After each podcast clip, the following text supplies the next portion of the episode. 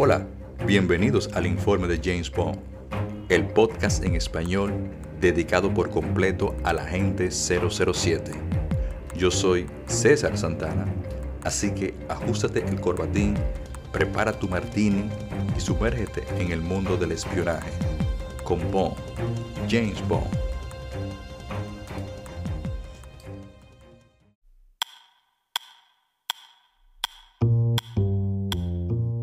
Hey, muy buenas a todos. El podcast del informe de James Bond acaba de comenzar. Temporada número 2, episodio número 5. Como siempre, dándole las gracias por escucharnos. Y si es tu primera vez, pues nos ayuda bastante que te suscribas, claro, dependiendo de la plataforma de donde nos escuchas. Spotify, Apple Podcasts, iPods, Amazon Music, cualquiera. Pero así, suscrito, pues recibes la notificación cuando se publica el próximo episodio. Y también nos ayuda bastante si lo compartes con otro Bond fan, o alguien que le guste el cine, o cualquier persona que le pueda parecer este contenido interesante. De inmediato vamos con las informaciones de este mes de noviembre. No tenemos nada oficial aún sobre Bond 26, pero siempre hay informaciones bondianas para compartir.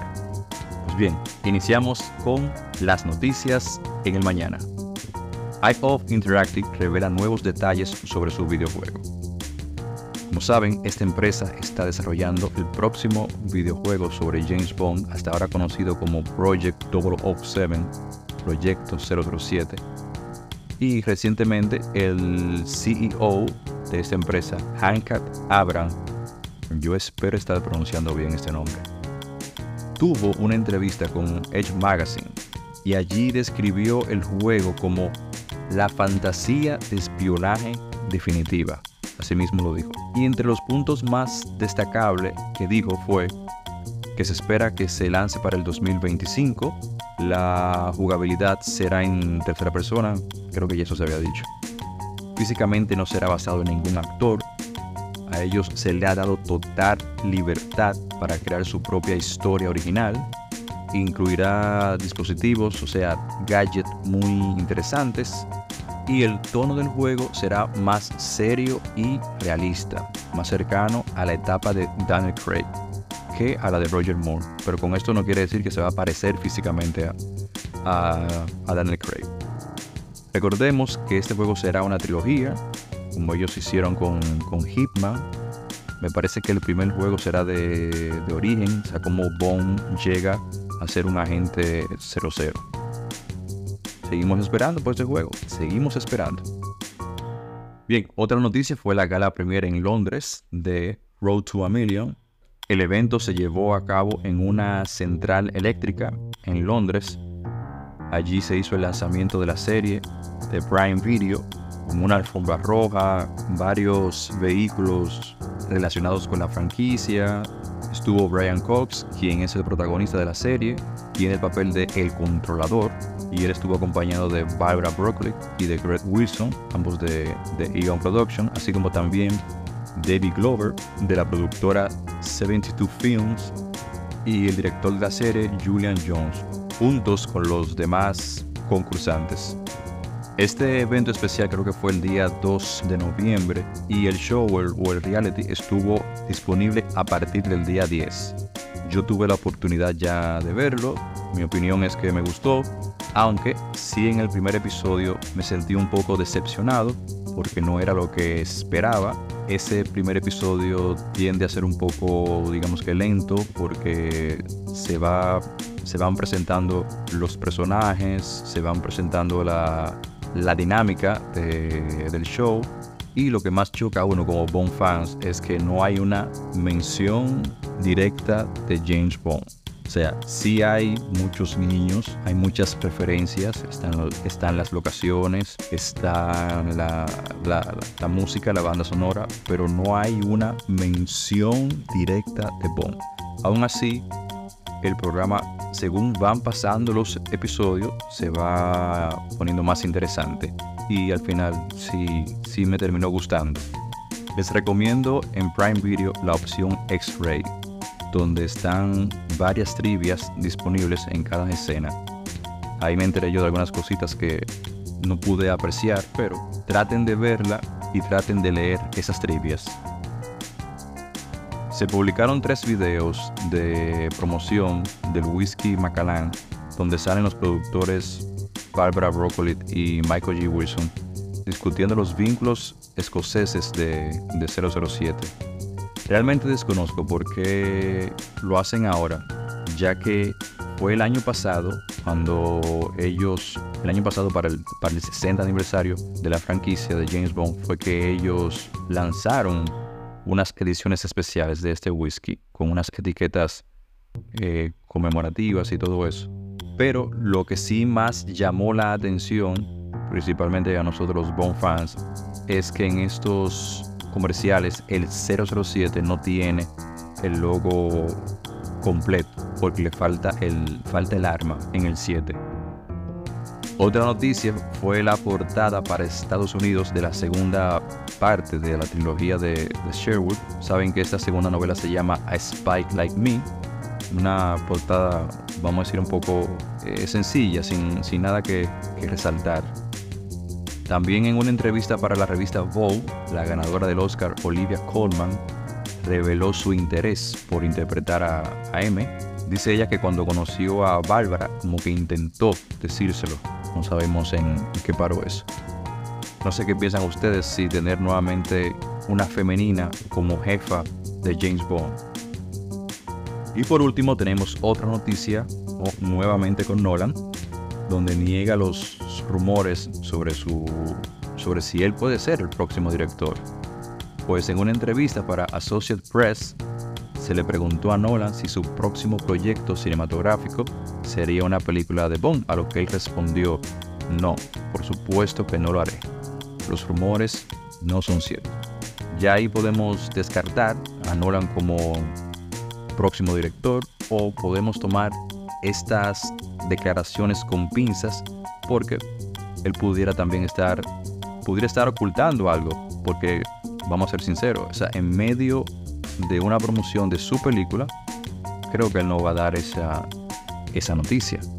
Así que puede ser cierto de que ya definitivamente no será el director, o puede ser que sí, o que él sepa algo. El tiempo lo dirá. Hay que esperar. Las últimas películas de Nolan han tenido una diferencia de 3 años. Y si Oppenheimer se estrenó ahora en el 2023, su próxima será en el 2026. Con 26. Bueno, bien, hasta aquí entonces nuestro segmento, las noticias en el mañana. Vamos a pasar con el segmento principal, que será la conversación con nuestro invitado especial.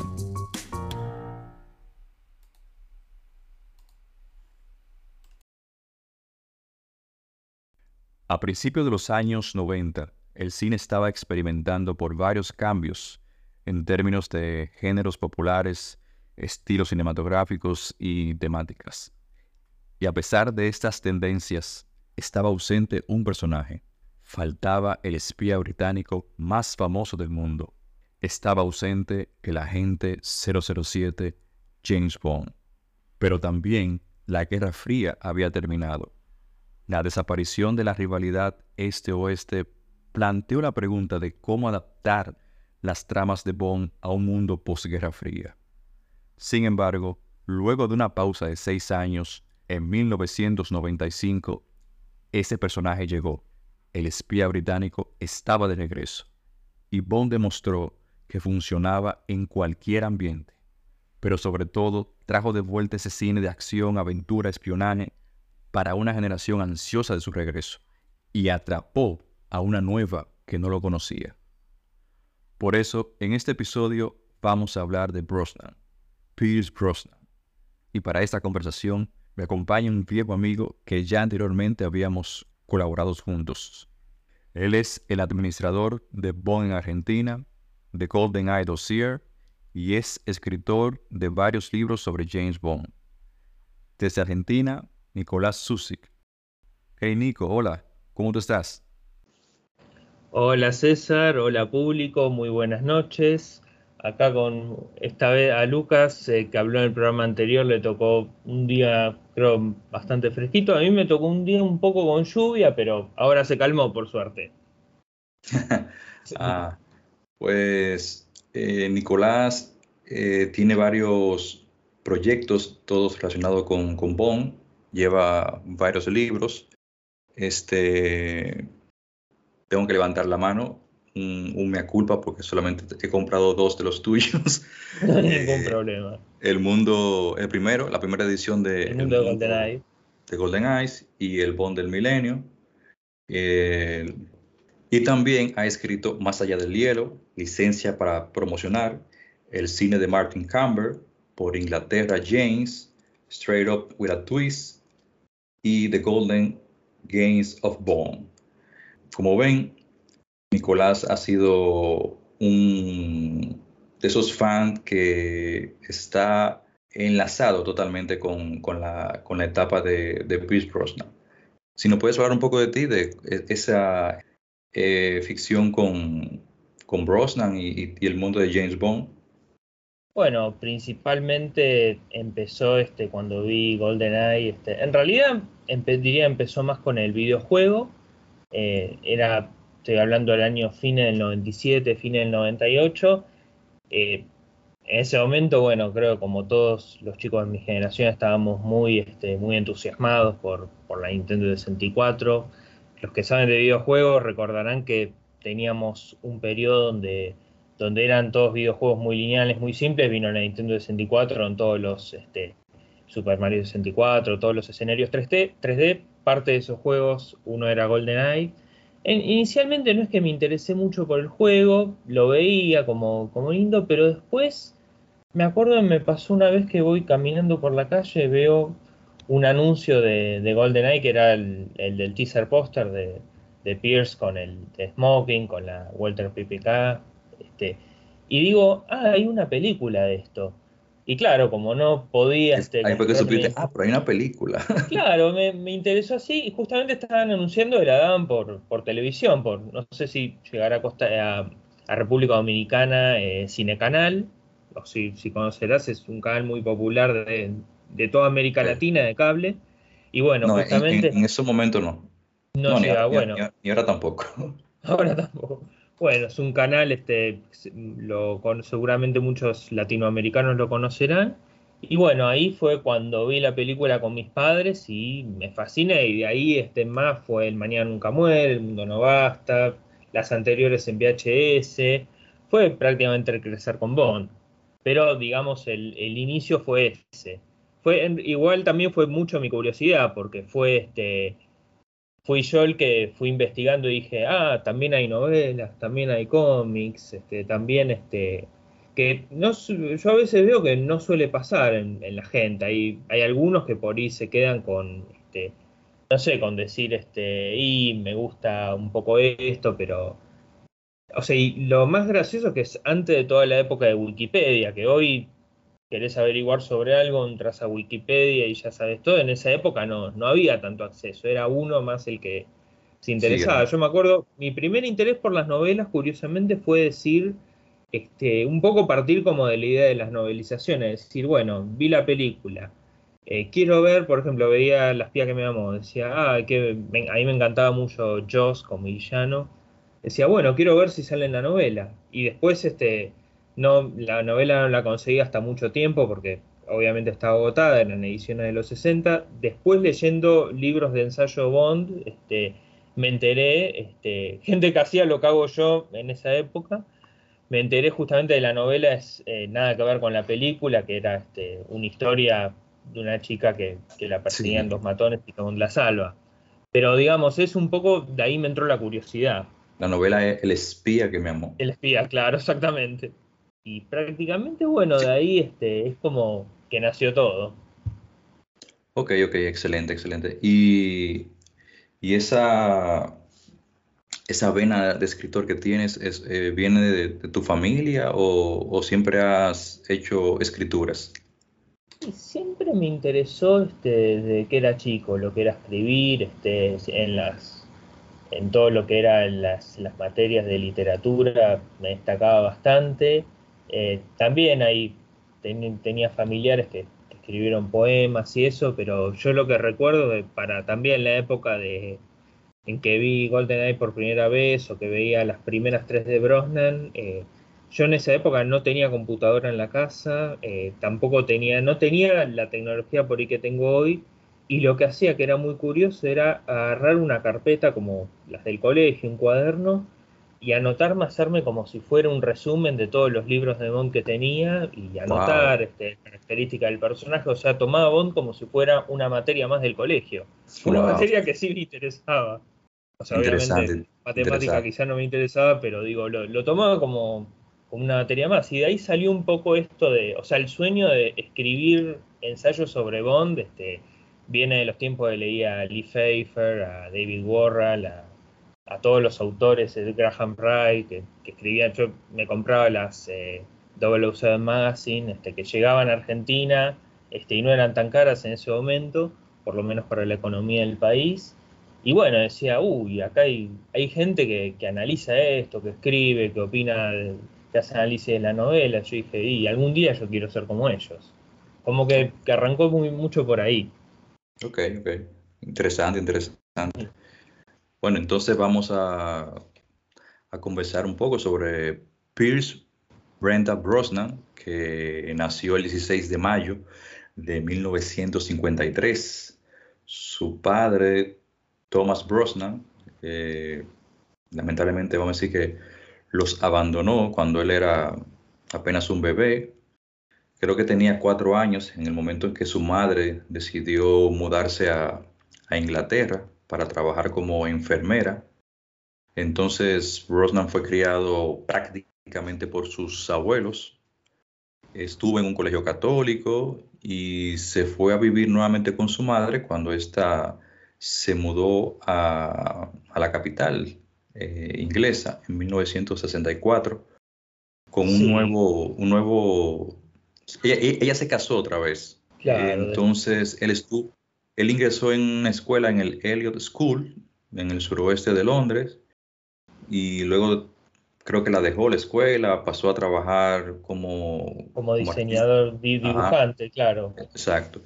Aunque pronto comenzó a actuar por un compañero de trabajo que estaba en un grupo del teatro por las tardes. Entonces ahí comenzó esa revelación y esa pasión por convertirse en actor. Entonces su carrera comenzó en un teatro experimental en el oeste de Londres.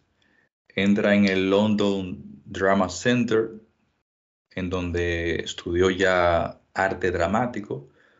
Se graduó en 1975, ya comienza a tener algunos trabajos en teatros pequeños.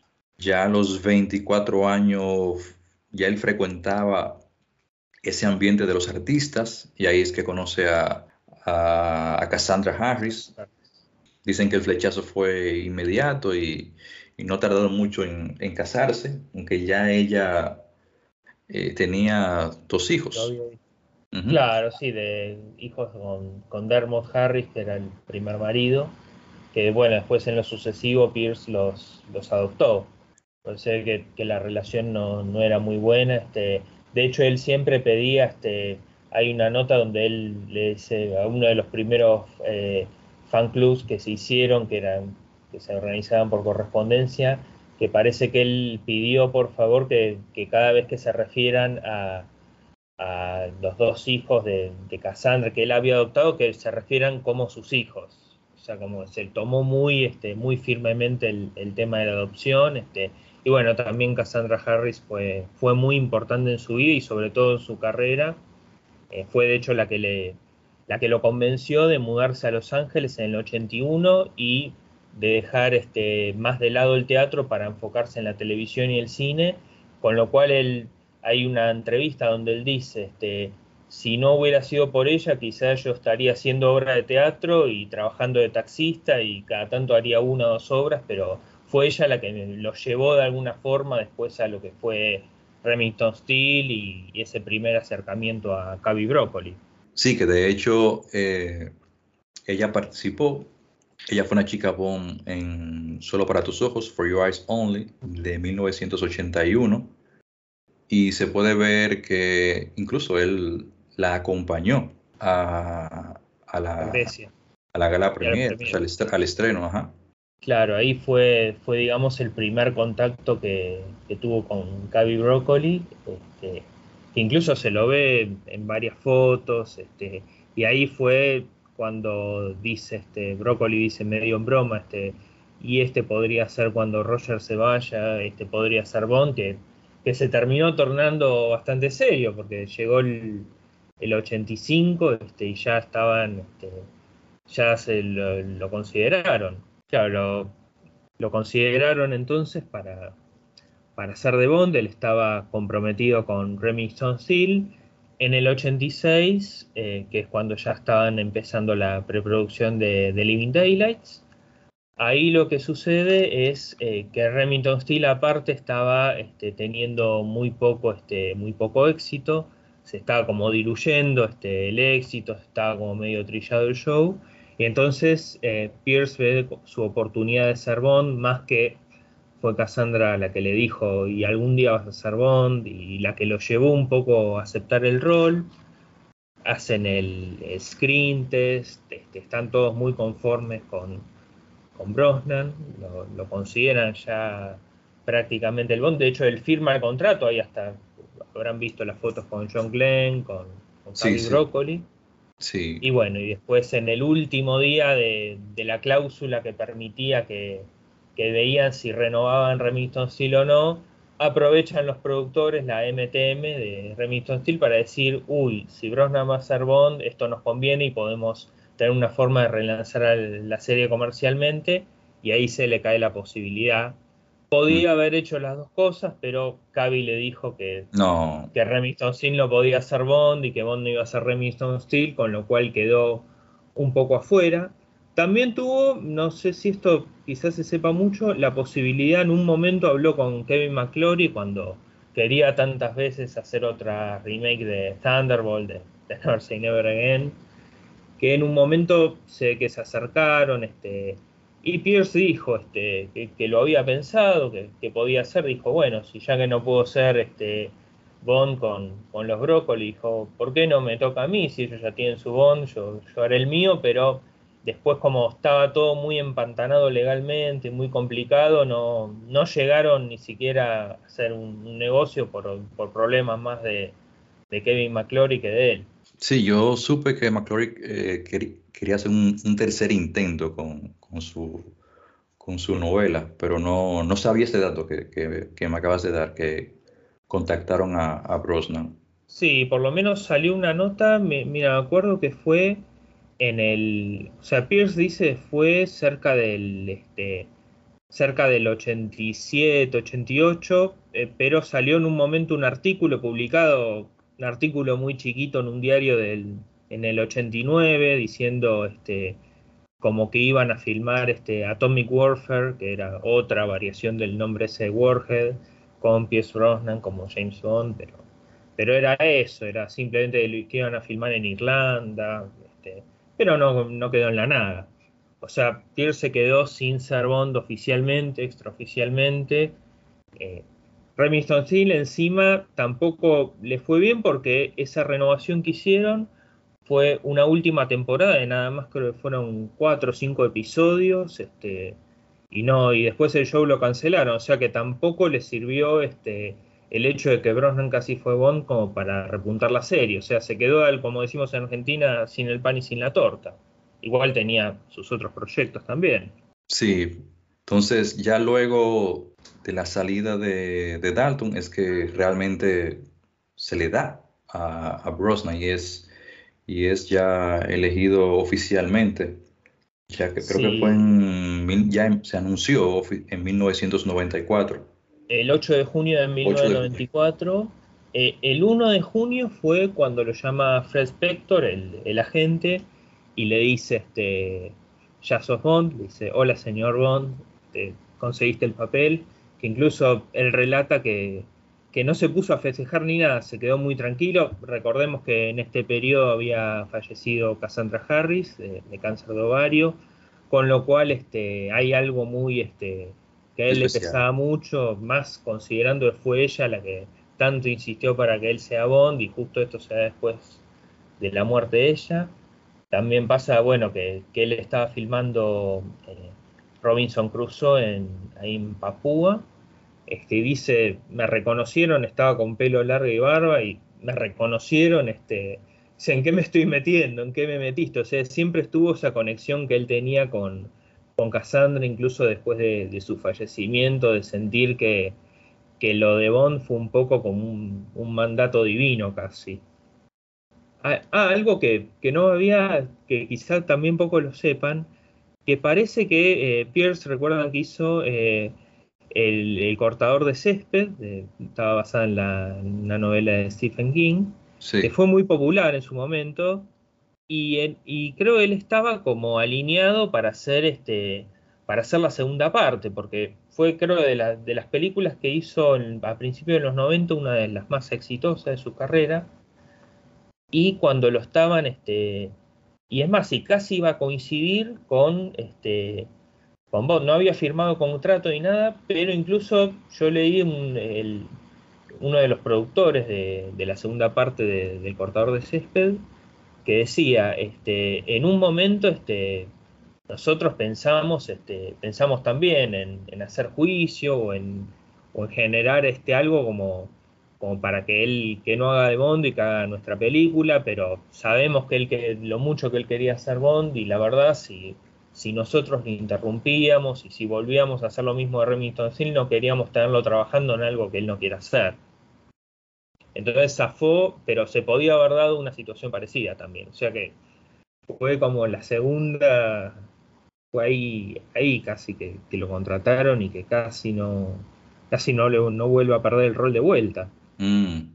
Ahora, Nicolás, sabiendo ya que Pierce Brosnan había sido el elegido como James Bond en 1986, y como dijiste que ahí incluso hemos visto fotografías de él con Michael y Cubby firmando contratos, o sea que él oficialmente estaba contratado, hay fotos de producción, de la prueba de cámara.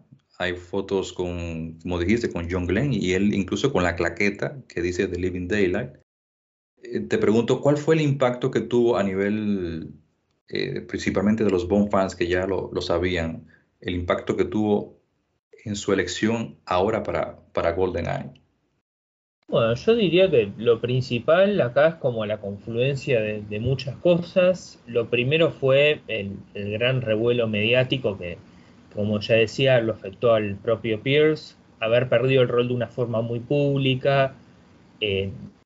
Digamos, después también está lo de las cosas personales, la muerte de Cassandra, todo lo giraba. Había mucha expectativa también en torno a su elección, de alguna manera era como el Bond del pueblo. Es como que había un consenso generalizado de que era la persona perfecta, aunque también estaban los que decían, se quedaban con esa interpretación muy histriónica que le hacía Remington Steele, y decían, y por ahí no va a ser muy serio para Bond. Pero creo que la elección también de él en el 94 fue la confluencia de varias cosas, la ausencia de la saga, quizá la sensación de que Bond ya era del pasado, que las de Dalton no fueron tantas que llegas en Estados Unidos, la caída del muro de Berlín, que por ahí que Bond era muy un ícono un icono antisoviético, más allá de que en las películas no sea tan visible ese costado político. Y bueno, después se le suma lo personal. Yo creo que de todos los actores es el que tiene la historia más interesante y más, más digamos, profunda de cómo llegó al casting, porque hay una conexión personal, hay una tragedia, hay están todas las conexiones que él cuenta de haber llegado a Londres justo el mismo día que moría Ian Fleming, el haber nacido el mismo año que se publica Casino Royale. O sea, son esas cosas, y sobre todo vuelvo a retomar esto que decía cuando lo reconocían filmando Robinson Crusoe, que fue en un lugar, en una época no tan globalizada como ahora, y en un lugar muy lejano, Inglaterra, Estados Unidos, y ya chicos de 6, 7 años decían, este es el nuevo Bond, y lo saludaban y lo llamaba Bond. Y lo que cuenta Garth Pierce The Making of GoldenEye, el libro sobre cómo se hizo GoldenEye, dice, sale como que Pierce le cuenta a él, dice, ¿en qué me metiste? O sea, estaba como la conexión esa con Cassandra, de decir, vos me llevaste esto y no me dijiste en lo que me estoy metiendo. Con lo cual me parece que creo que hay un costado muy espiritual y muy casi de un mandato divino, o sea, no es una cuestión de casting por agencia, de una amistad con los productores, de alguien que había intentado ser Bond antes, quizá, y dijo, lo de Dalton, por ejemplo, fue algo más, que pasó de una forma más sutil, donde dijo que todavía soy muy joven. Esto fue como algo más público, donde se siguió prácticamente por los medios cuando perdió el rol y después cuando lo volvió a ganar. O sea, había algo muy... Se contrató dos veces. Claro, o sea, hay muchas cosas que cayeron en el mismo lugar cuando él fue Bond. Sí, para mí su elección para GoldenEye fue muy esperada, principalmente por los fanáticos de esa época, y generó varios impactos ahora muy notables. No solo marcó su regreso a la franquicia, sino que también la redefinió. Cambió la percepción del público, porque el público pensaba que Bond era un personaje de la Guerra Fría, y modernizó totalmente la imagen. Ahora bien, Brosnan aportó un estilo... Ahí vengo más contemporáneo a la interpretación de los actores anteriores. ¿En qué aspectos tú crees que esto se reflejó en su actuación y en las películas que él estuvo? Bien, yo veo que como el principal modelo del Bond de Brosnan, esto me refiero desde un punto de vista de producción, no solo del propio Brosnan, sino de Martin Campbell... De los productores también, fue de alguna manera tratar de volver al Bond de Connery. Pensemos que a Lazenby le instruyeron de alguna manera imitarlo a Connery, no llegó a resultar como era esperado. Moore y Dalton justamente por eso trataron de alejarse de esa interpretación, uno fue más cómico, el otro fue más cercano al literario. Moore, por ejemplo, no pedía el martini agitado no revuelto para evitar que lo comparen con Connery, tampoco Dalton usó el DB5, ninguno de los dos usaron el DB5, Dalton tuvo su B8, su Aston Martin particular, y con Brosnan vuelve a regresar el Aston Martin DB5 como vehículo personal de Bond, lo cual ya hay una conexión visual, diría, con Connery.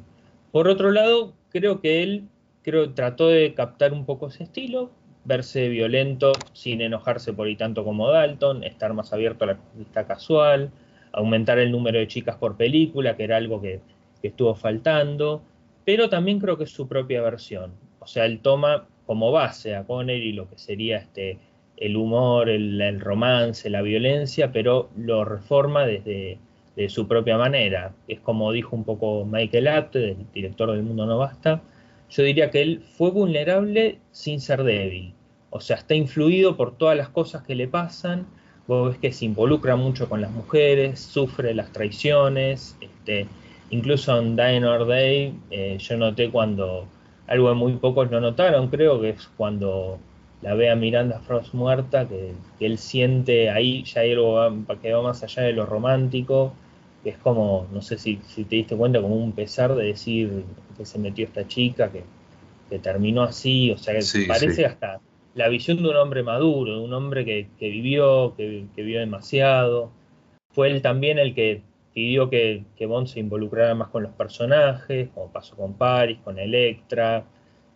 Algo novedoso en Tomorrow Never Dies fue que no conquistara una chica, sino que una de esas chicas fuera su exnovia, que alguien que volviera del pasado.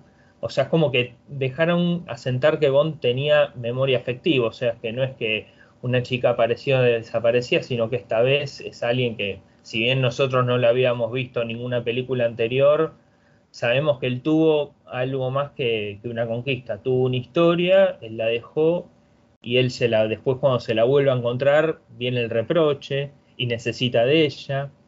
También él hizo que cuando fue El Mundo No Basta, que los traigan de vuelta a Bruce Feirstein, porque veían que con Paris y Wade inicialmente estaban acaparando mucho Electra y M la historia. Si bien él había pedido que el rol de las mujeres empieza a crecer un poco, también fue el que sintió que Feirstein tenía que volver para darle más forma al personaje de él y que Bond sea más el catalizador de todo lo que pasa. Después hay otros pequeños rasgos que identifico que son un poco de él, aunque no sé si él lo sugirió, pero el no fumar fue como la única concesión a los años 90, sí. El ebro que no fuma él, eso sí creo lo había dicho, que le parecía mal que si a Bond lo veían los chicos que se lo vea fumando. Después en los trajes ponerse el pañuelo azul en el bolsillo del saco es algo muy que lo veíamos en Remington Steele, siempre iba con un traje y con un pañuelo en el bolsillo. Igual me parece eso es algo más del estilo que vio Lindy Hemming, la diseñadora de vestuario, pero creo que hay una conexión ahí también con el estilo un poco de Remington Steele. Pero básicamente yo diría que hay como una especie de conexión que Brosnan tomó como base el Bond de Connery, retomó algunos elementos de Lazenby, de Moore y de Dalton, pero asimismo le dio su propia particularidad. Combinó los Bonds anteriores, pero también hay mucho que puso él. Sí, así mismo que yo lo veo. O sea, para mí su estilo fue una combinación. Yo diría que una mezcla perfecta de los anteriores. O sea, hay un balance entre lo serio de Connery, Lazenby, Dalton y lo divertido de Moore, pero Brosnan resaltó mucho su elegancia, su sentido del humor, abordaba temas del momento como la caída del muro de Berlín, el poder de la prensa, el petróleo, el cambio climático, todo eso. Tal cual. Ahora, GoldenEye, que fue la primera película de Brosnan como Bond, y que marcó el regreso de la franquicia después de esa pausa de 6 años. ¿Cuál fue el resultado a nivel mundial? ¿O cómo crees que esa película sentó las bases para esta era de Brosnan?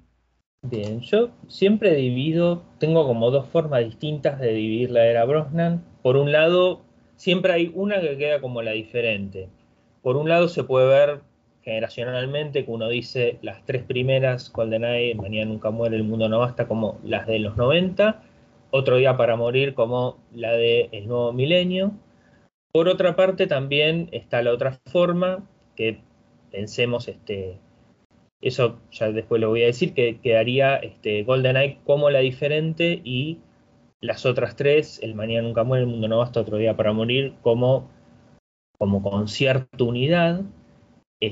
Por otra parte, yo lo que noto, puedo tener la visión o sea, digamos, no nos olvidemos que tanto GoldenEye como Die Another Day fueron las primeras películas de Bond tras dos acontecimientos políticos muy importantes. Uno fue la caída el fin de la Guerra Fría, la caída del Muro de Berlín, la disolución de la Unión Soviética. La otra, los atentados del 11 de septiembre. Esto marcó mucho el trasfondo de esas películas. Pero bueno, para contestar a tu pregunta, en este caso yo analizaría GoldenEye partiendo de la primera teoría, viéndola como la diferente a las otras tres. Yo creo que un poco el logro fue cerrar con un broche de oro el antagonismo de Bond con los rusos. Pensemos más allá del fin de la Guerra Fría, si uno ve películas de acción o de suspenso de los 90, pienso en La Casa Rusia, Marea Roja, Fair Game, que le hicieron William Baldwin y Cindy Crawford. Estoy nombrando incluso tres películas que son muy, muy distintas en cuanto a estilo.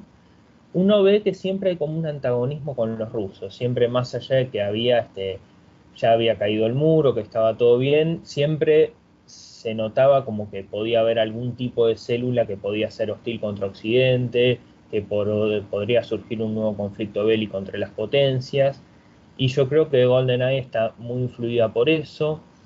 Tanto, fíjate, no nos dan años precisos, salvo por la novelización de John Gardner, sabemos que los precréditos pasan en el 86, la película en sí, la historia principal en el 95, pero ese 9 años después y esa descripción del subtítulo dice Unión Soviética, ya nos da la pauta de que algo pasó, o sea, cuál es el contexto histórico de la película, y básicamente lo que nos trata de demostrar, creo que es el mensaje, que sin palabras nos muestra por qué necesitamos a Bond y por qué Bond no está arraigado a una época en particular.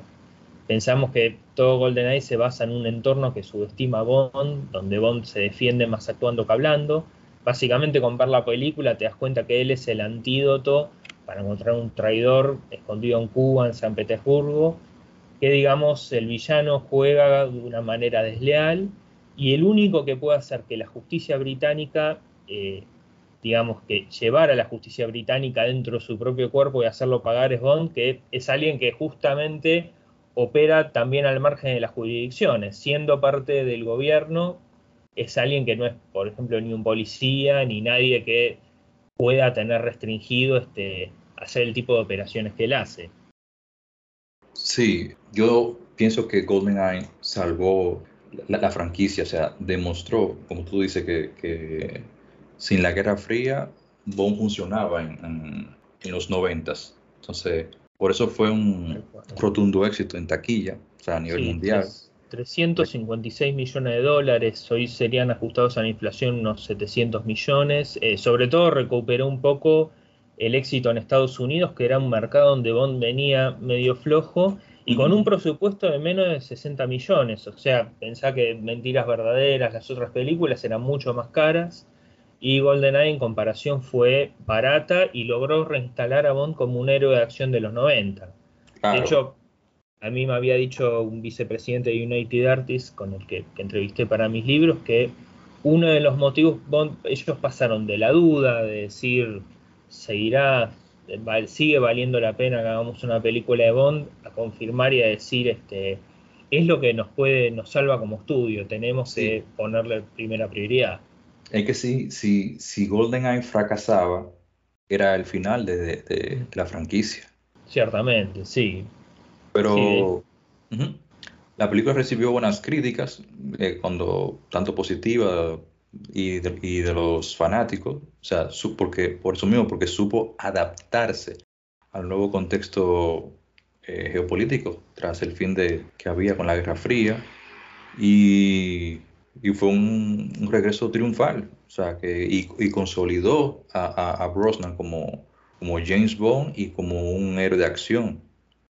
Claro, sí, exactamente. Yo veo que también nos recordó la diferencia de Bond con otros héroes de la época, que generalmente eran policías, soldados, iban de remeras, de camisetas en manga corta, y Bond volvió a colocar a Bond dentro de lo que son la escena de los héroes de acción, pero sin hacer demasiados cambios.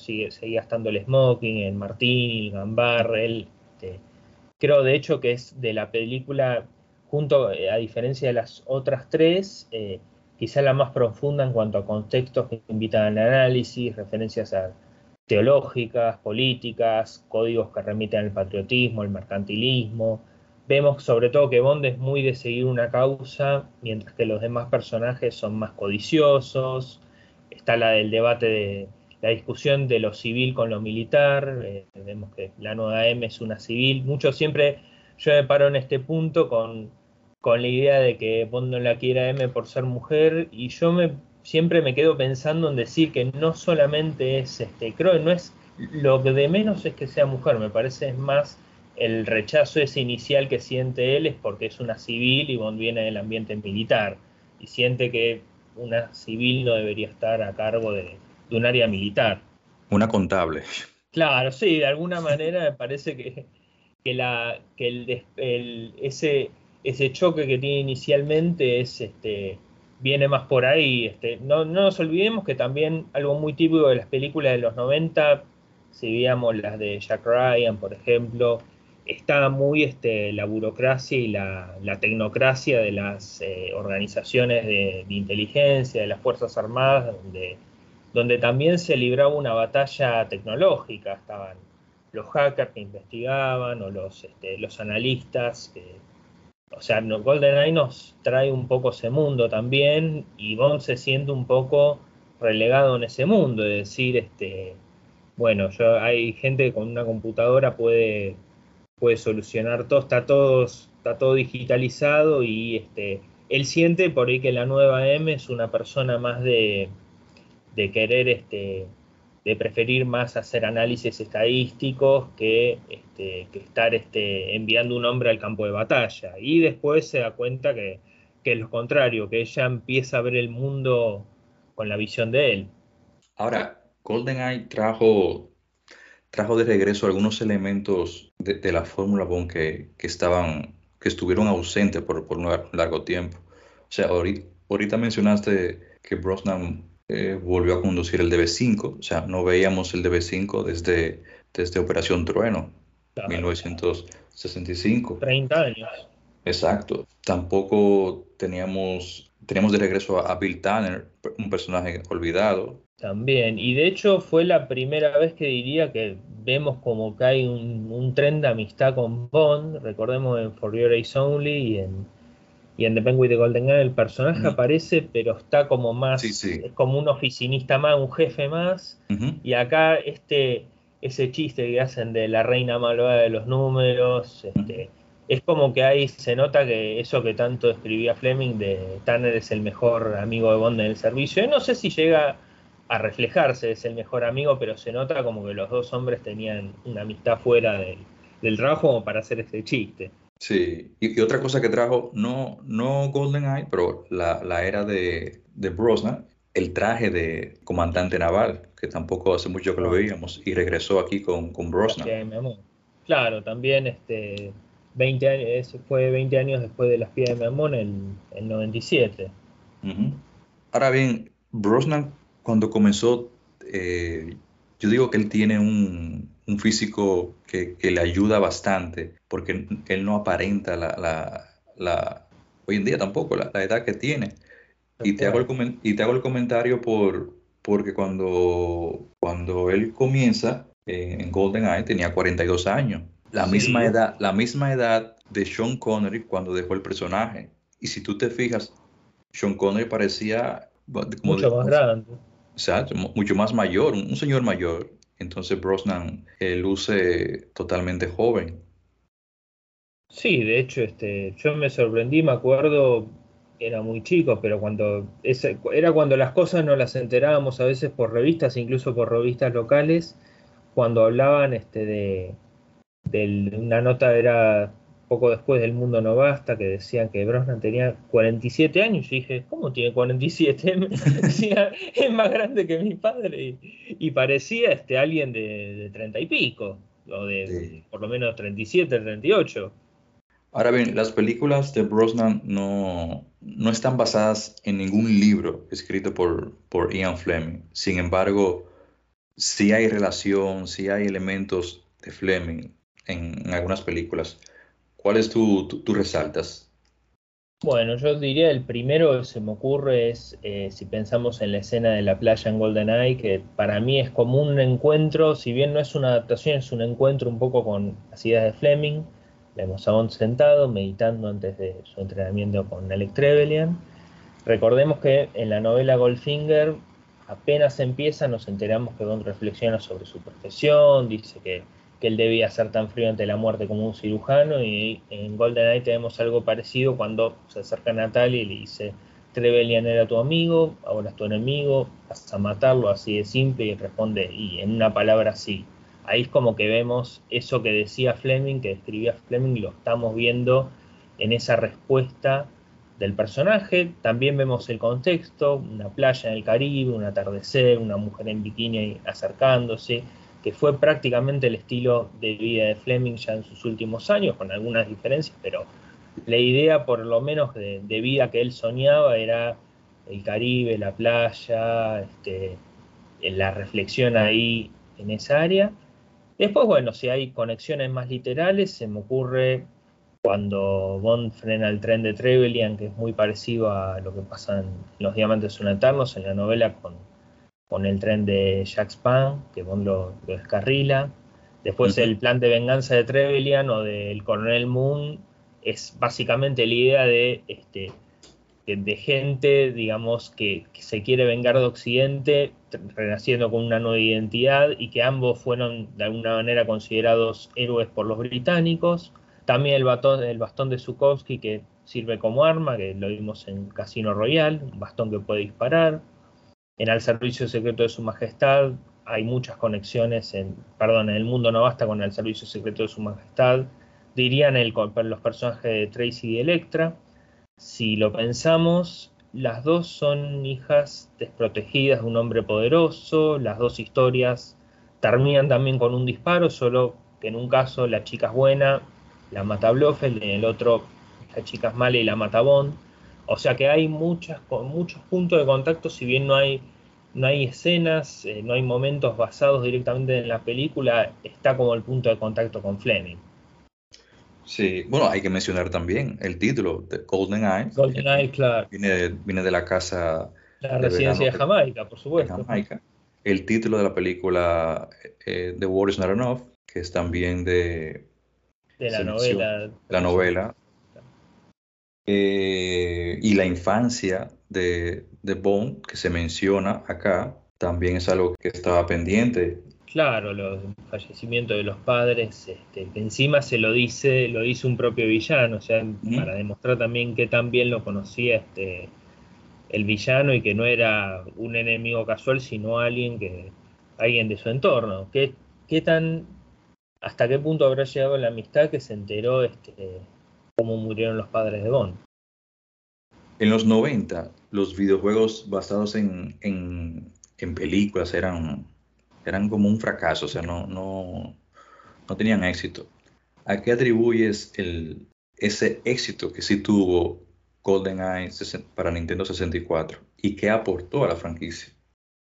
Y yo diría principalmente el fracaso de los videojuegos de películas, por lo que hablé con gente que sabe mucho de esto, es que al haber una licencia involucrada siempre había limitaciones respecto a lo que los programadores podían hacer y lo que no. Entonces terminaba siendo el videojuego un producto de marketing, era como una lapicera, como un muñeco, era algo más para que los chicos que jugaban a los jueguitos sepan que existía una película y digan, como me pasó un poco a mí, jugué el juego y bueno, hay una película de esto, la voy a ver. De alguna manera el videojuego de GoldenEye empezó un poco así, los diseñadores fueron invitados al inicio de producción, coincidió el comienzo del proyecto del juego con la película, fueron a los sets, sacaron fotos del vestuario, o sea, estuvieron muy presentes en todo el desarrollo de la película para hacer una adaptación fiel. Cambió varias veces de estilo, primero no iba a ser un juego al estilo de Virtua Cop, donde uno no se podía mover, iba con una pistola de esas de luz tirando, sin la cámara lo llevaba. Después sugirieron desde Nintendo que haya un modo multijugador, que el jugador se mueva libremente. Se retrasó varias veces, iba a salir con la película en el 95, después con el video en el 96, finalmente salió en agosto del 97. Y sin embargo creo que el éxito lo tuvo porque el éxito por un lado fue más allá de Bond, que creo es una cuestión de jugabilidad, la parte técnica, la idea del ensayo error constante. Pensemos que al no haber YouTube, había muy poco acceso a internet, uno tenía que hacer varios intentos y darse cuenta que no era todo tirar tiros y llegar hasta el final del nivel, sino que había que cumplir objetivos. Muy pocos juegos tenían eso, creo que nada más Super Mario 64 tenía esto de si llegás hasta el final y no haces y no completás todo, más allá de que llegues vivo, perdiste el juego. Y bueno, en el caso de GoldenEye, creo que los productores no le prestaron mucha atención al desarrollo. A mí lo que me habían contado es que Nintendo prácticamente les dijo que quería hacer un juego con el nuevo Bond, y dentro de la producción lo vieron como un producto más y el acuerdo lo hicieron rápido. Gedeon creo que dio 1 o 2 indicaciones, no pidió mucho más. Después el resultado final, sé que no les había gustado en el fondo porque veían que mucho se circunscribía a lo que era tiroteos, si bien había objetivos que cumplir y todo eso, había como mucho tiroteo en el juego y ellos empezaron a pedir que el juego sea orientado más a todo lo que es el espionaje, al suspenso, a la posibilidad de, por ejemplo, algunas misiones pasarlas sin tener que matar a alguien, usando métodos no letales, como ya pasó en los juegos posteriores.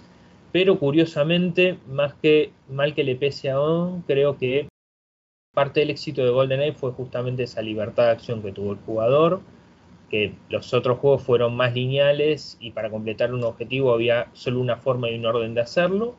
Y después fue que el juego, al ser tan abierto, tan lineal, al abrir tantas puertas, también por el otro lado, a través de eso, logró que Bond llegara a los videojugadores. O sea, un público que normalmente estaba distante de Bond. De hecho, si yo sé quién es Ian Fleming, Kevin McClory, Peter Jason Smith, creo que es en definitiva gracias a ese juego. Me llevó al Bond de Brosnan. Uh-huh. Cuando vi los niveles extra que estaban Joss, Baron Samedi, la Golden Gun, yo me acuerdo haberle dicho a mi papá, sí que hay una película de Bond donde hay una arma dorada, ¿y cuál es la que está el Baron Samedi? Y él no se acordaba y me decía, y las de Roger Moore, por ejemplo, deben ser, hijo, creo que son las de Roger Moore, y ahí las empezamos a alquilar o a comprar en video, y, o sea, de alguna forma a través de ese videojuego fue que muchos pudieron aprender, no solo enterarse de la existencia de el Bond con Brosnan y con GoldenEye, sino también de todo el pasado de la saga. Y fue conocer un poco que no era una película, que había hasta ese momento 16 anteriores. O sea, creo que es un gran mérito que ayudó muchísimo al marketing de la película, y aparte tuvo su éxito particular, sacando incluso, que es algo raro de decir, porque siempre Bond capitaliza todo lo que toca, pero en este caso, incluso fuera de Bond, dentro de lo que es el género de videojuegos y el mundo gamer, creo que GoldenEye tiene ya su nombre, incluso para personas que Bond no les interesa. Pienso igual que tú, o sea, el éxito que tuvo el juego fue porque primero fue fiel a la película, tenía esa innovación de que había, o sea, en la misión había objetivos que cumplir, tareas, y el sigilio que había que hacer, que no era usual, la inteligencia, digamos, artificial de los enemigos, eso era algo absolutamente innovador, los detalles que había en la gráfica y el modo multijugador, o sea, todos esos elementos, como tú mencionas, contribuyeron al éxito que hoy por hoy todavía es un juego que resalta y siempre se menciona en todas las listas de los mejores videojuegos, principalmente videojuegos basados en películas. Totalmente, y de hecho algo que siempre notabas que muchos por ahí hoy, cuando ven los long plays o los videos de gente jugando al GoldenEye en YouTube, dicen, pero en realidad no es un juego tan difícil, mirá cómo los pasan. Y yo digo, claro, pero hoy toda esa gente que hace desafíos de los time trials, de pasarlos, de por ejemplo completar un nivel difícil en 5 minutos o en un minuto, es gente que ya tiene el entrenamiento y ya sabe dónde está cada guardia, dónde está cada enemigo, qué le va a pasar cuando pase, cuando abra tal puerta. Pero claro, en esa época uno hasta veía programas de videojuegos, de gente mostrando en televisión que saliera algo.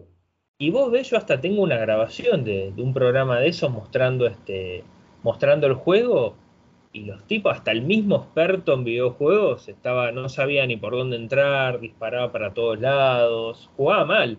O sea, era alguien que no jugaba como, por ejemplo, Graslu, que es el campeón, el que salió últimamente campeón que hace varios Let's Play y que salió campeón del torneo que se hizo, sino que, o sea, el juego no era un videojuego común, era un videojuego que te llevaba mucho a usar la inteligencia, al ensayo-error, al pensar mucho qué tocabas, qué no tocabas, a quién le disparabas, a quién no. O sea, era... Sí, porque no se le podía disparar a los aliados, a los civiles, no se podía. Claro, eso también. Solo, en realidad, la única diferencia con los juegos posteriores en ese sentido es que antes si matabas a alguien que no tenías que matar, si destruías la computadora incorrecta, el juego se cortaba y no te dejaban seguir jugando, y es como que perdías todo el esfuerzo. En el GoldenEye la única diferencia es que podías seguirte divirtiendo, más allá de que fallaras la misión, y seguir recorriendo el mapa, pero muchos lo interpretan eso como que era solamente disparar, sino que era más algo de decir que el juego era más era una jugabilidad mucho más libre y mucho más abierta, nada más. Sin tanto, sin estar tan encorsetado como en los juegos siguientes, pero sí creo que hay algo... hay algo muy original y una libertad de acción que benefició mucho a Bond como producto y a ese juego en particular.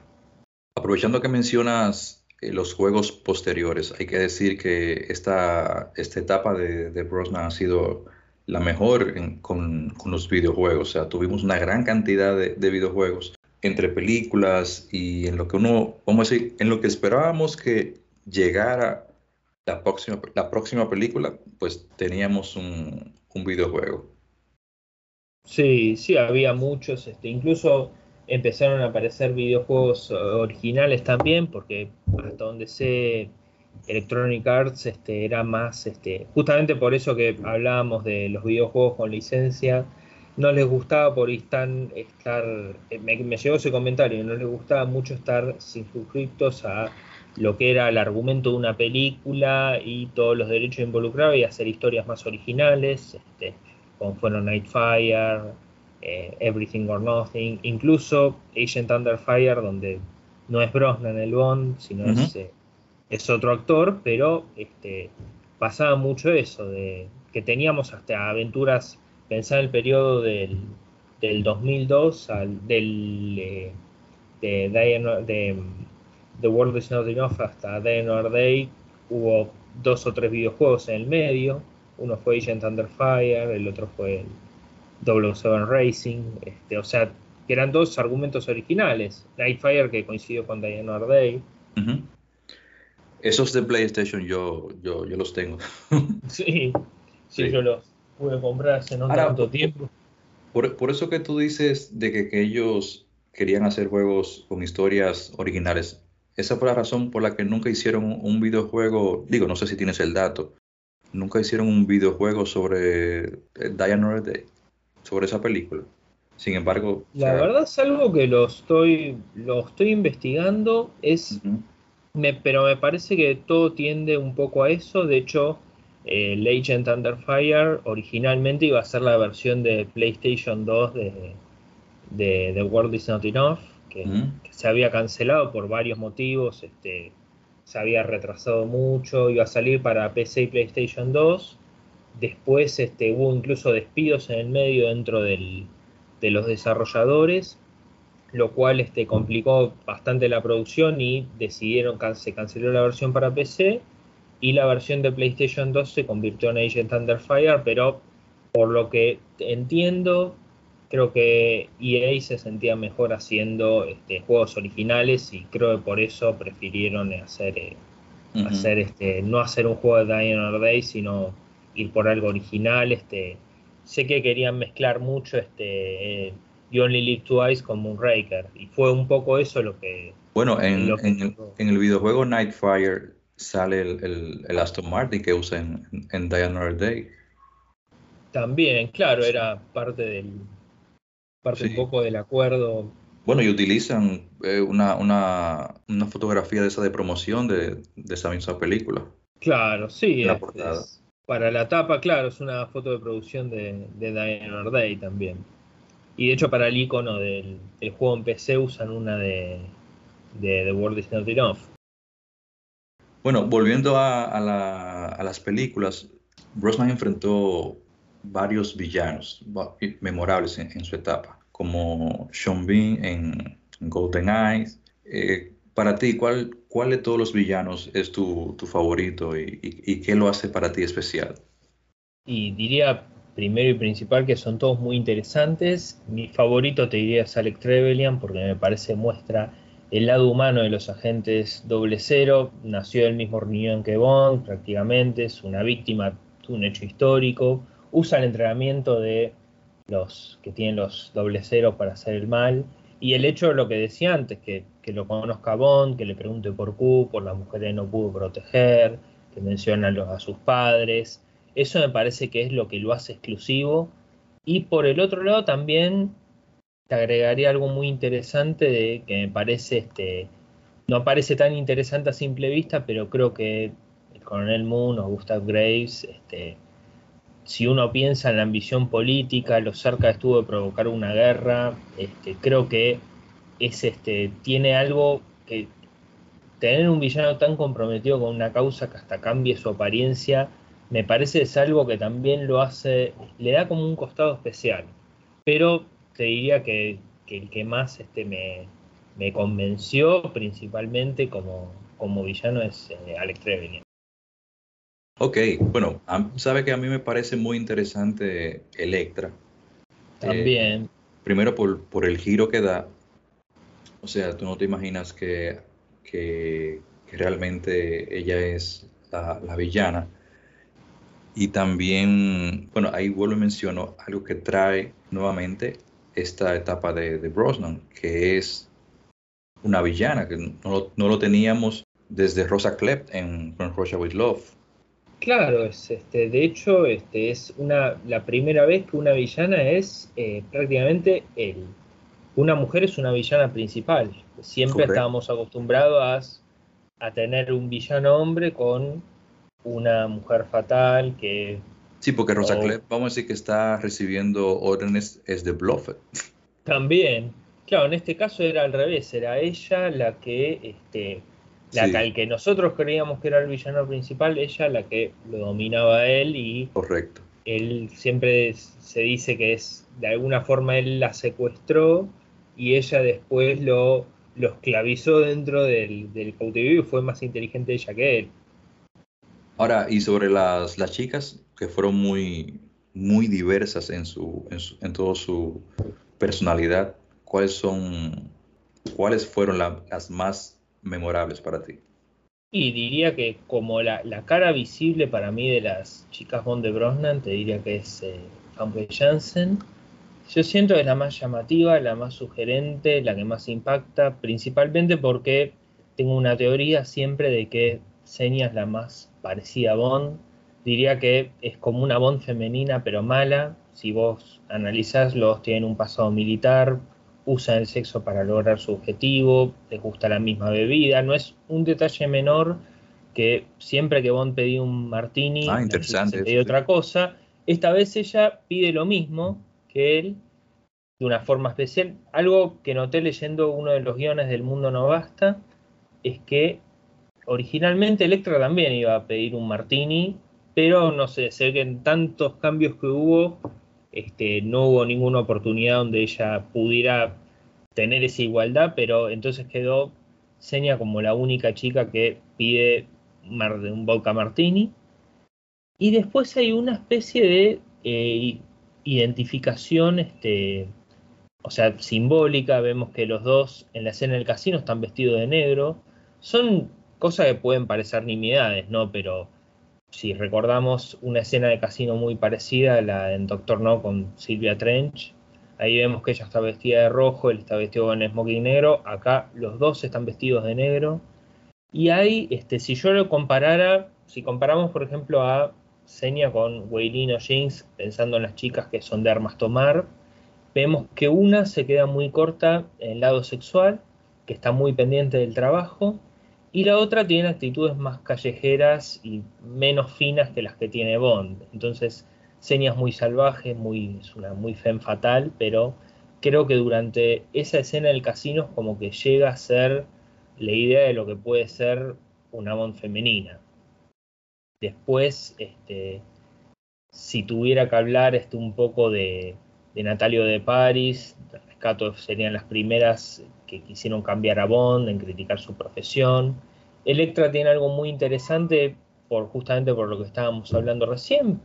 No es una villana en sí. Yo creo que, aunque lo sea, si la comparamos con Xenia, por ejemplo, uno que Xenia es completamente malvada y sádica, y Electra es la villana de la película, pero es la heroína de su historia.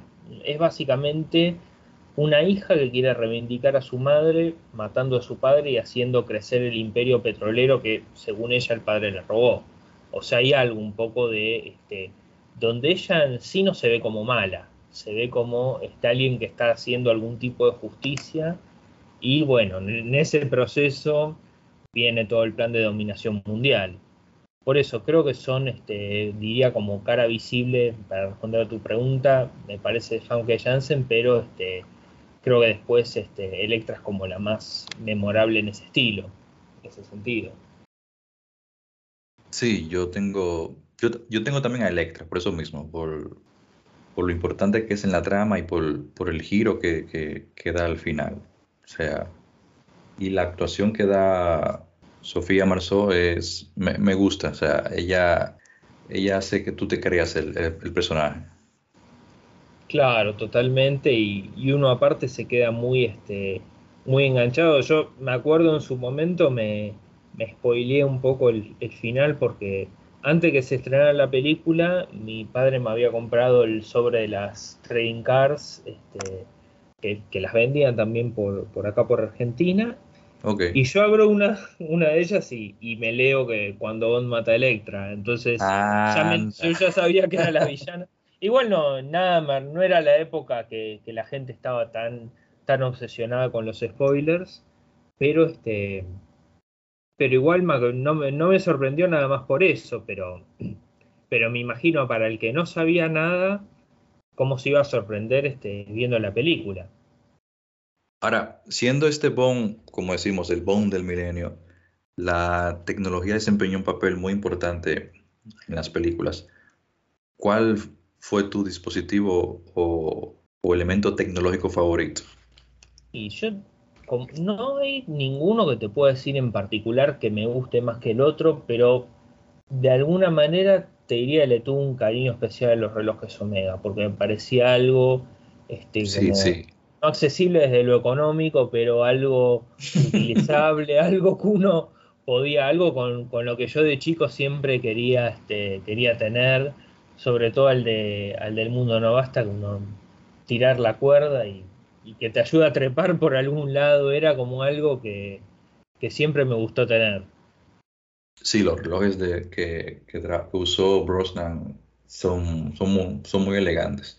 Pero sí hay muchos que se resaltan, y siendo una película de los 90, o sea, pudo traer esos artilugios de la época. Claro, exactamente. Y bueno, también está la introducción del celular en la película de Bond. Que sí. Curiosamente Brosnan no usaba tantos celulares, usó nada más en El Mañana Nunca Muere, y después no llegó a usar más. No.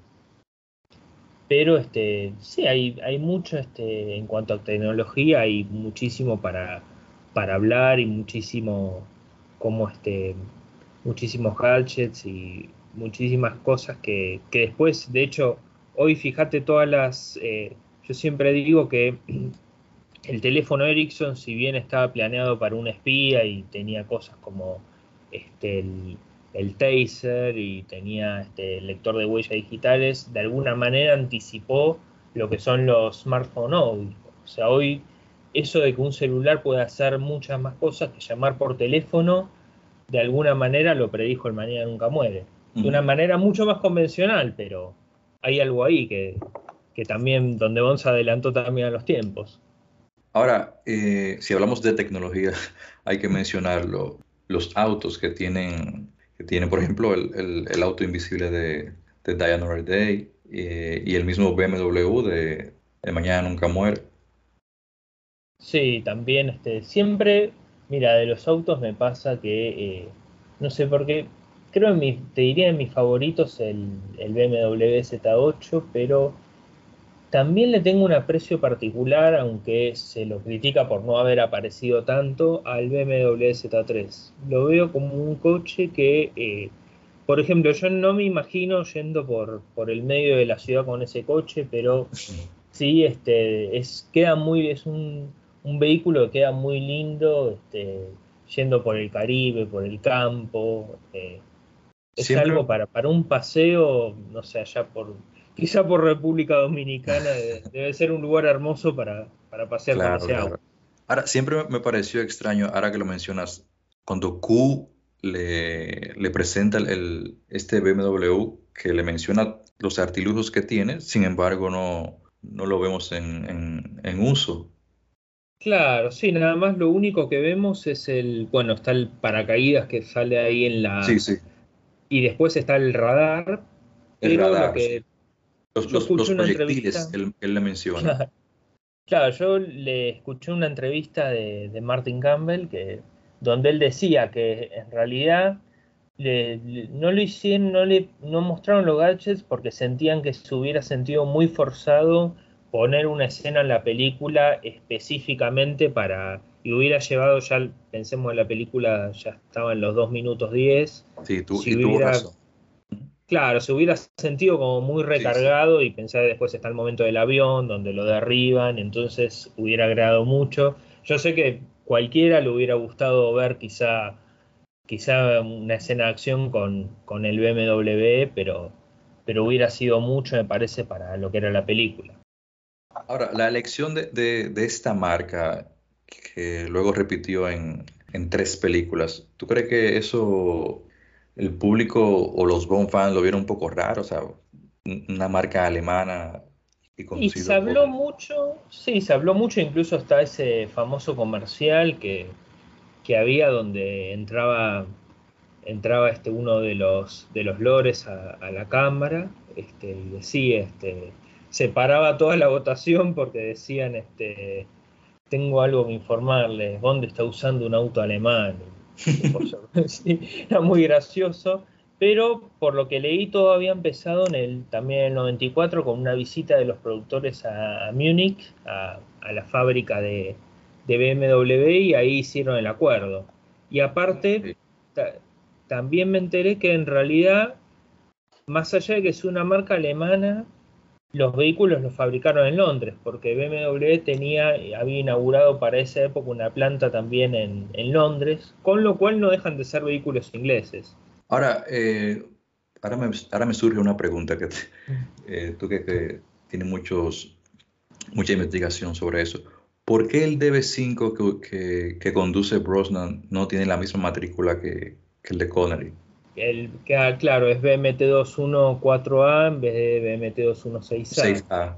Sí, eso fue lo dijo Peter Lamont, lo había leído hace poco en una WC Magazine, que fue que cuando querían volver a encontrar la licencia para la matrícula, se encontraron que en Estados Unidos, me parece, había alguien que tenía registrada la matrícula BMT216A, no sé si era un fan, si era un particular.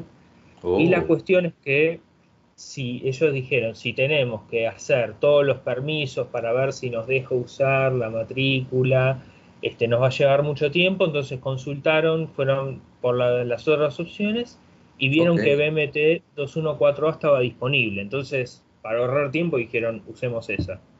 Ah, mira, no, de verdad no sabía ese dato, muy bien. Y yo me lo enteré hace poco también. Ok. Ahora, la era de Brosnan presentó una combinación de acción, o sea, que, vamos a decir, espectacular para esos momentos. Y también tenía elementos de espionaje clásico. ¿Qué secuencia de acción de las películas te pareció la más impresionante para ti?